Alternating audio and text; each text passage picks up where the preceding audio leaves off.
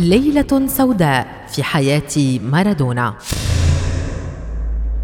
عام 1986 عمت الفرحة الشوارع الأرجنتينية بعد فوز منتخب الأرجنتين ببطولة كأس العالم بعد فوزه على فريق ألمانيا الغربية 3-2 والفرحة الأكبر كانت لدييغو مارادونا الذي تم اختياره في ذاك العام أفضل لاعب. وفاز بالكرة الذهبية le Ballon d'Or التي يرغب الفوز فيها كل لاعبي كرة القدم. في ذاك الوقت كان دييغو مارادونا أو ال Golden Boy يلعب لصالح نادي نابولي الإيطالي منذ عام 1984 وتربطه علاقة علنية بمافيا غومورا المعروفة جدا في إيطاليا.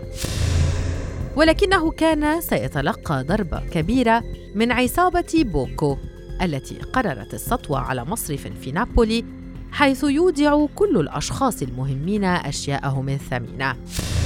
فعند الواحدة والنصف ظهراً دخل أفراد العصابة إلى المصرف متنكرين بزي الميكانيكيين وبأقنعة وولت ديزني وفتحوا أكثر من 80 صندوق أمانات ومنها صندوق دييغو.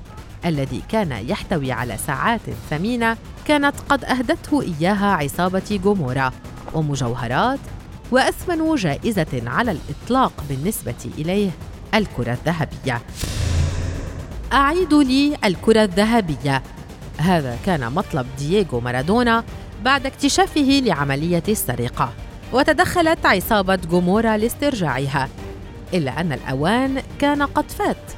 فأفراد عصابة بوكو كانوا قد قاموا بتذويب الكرة الذهبية وتحويلها إلى سبائك.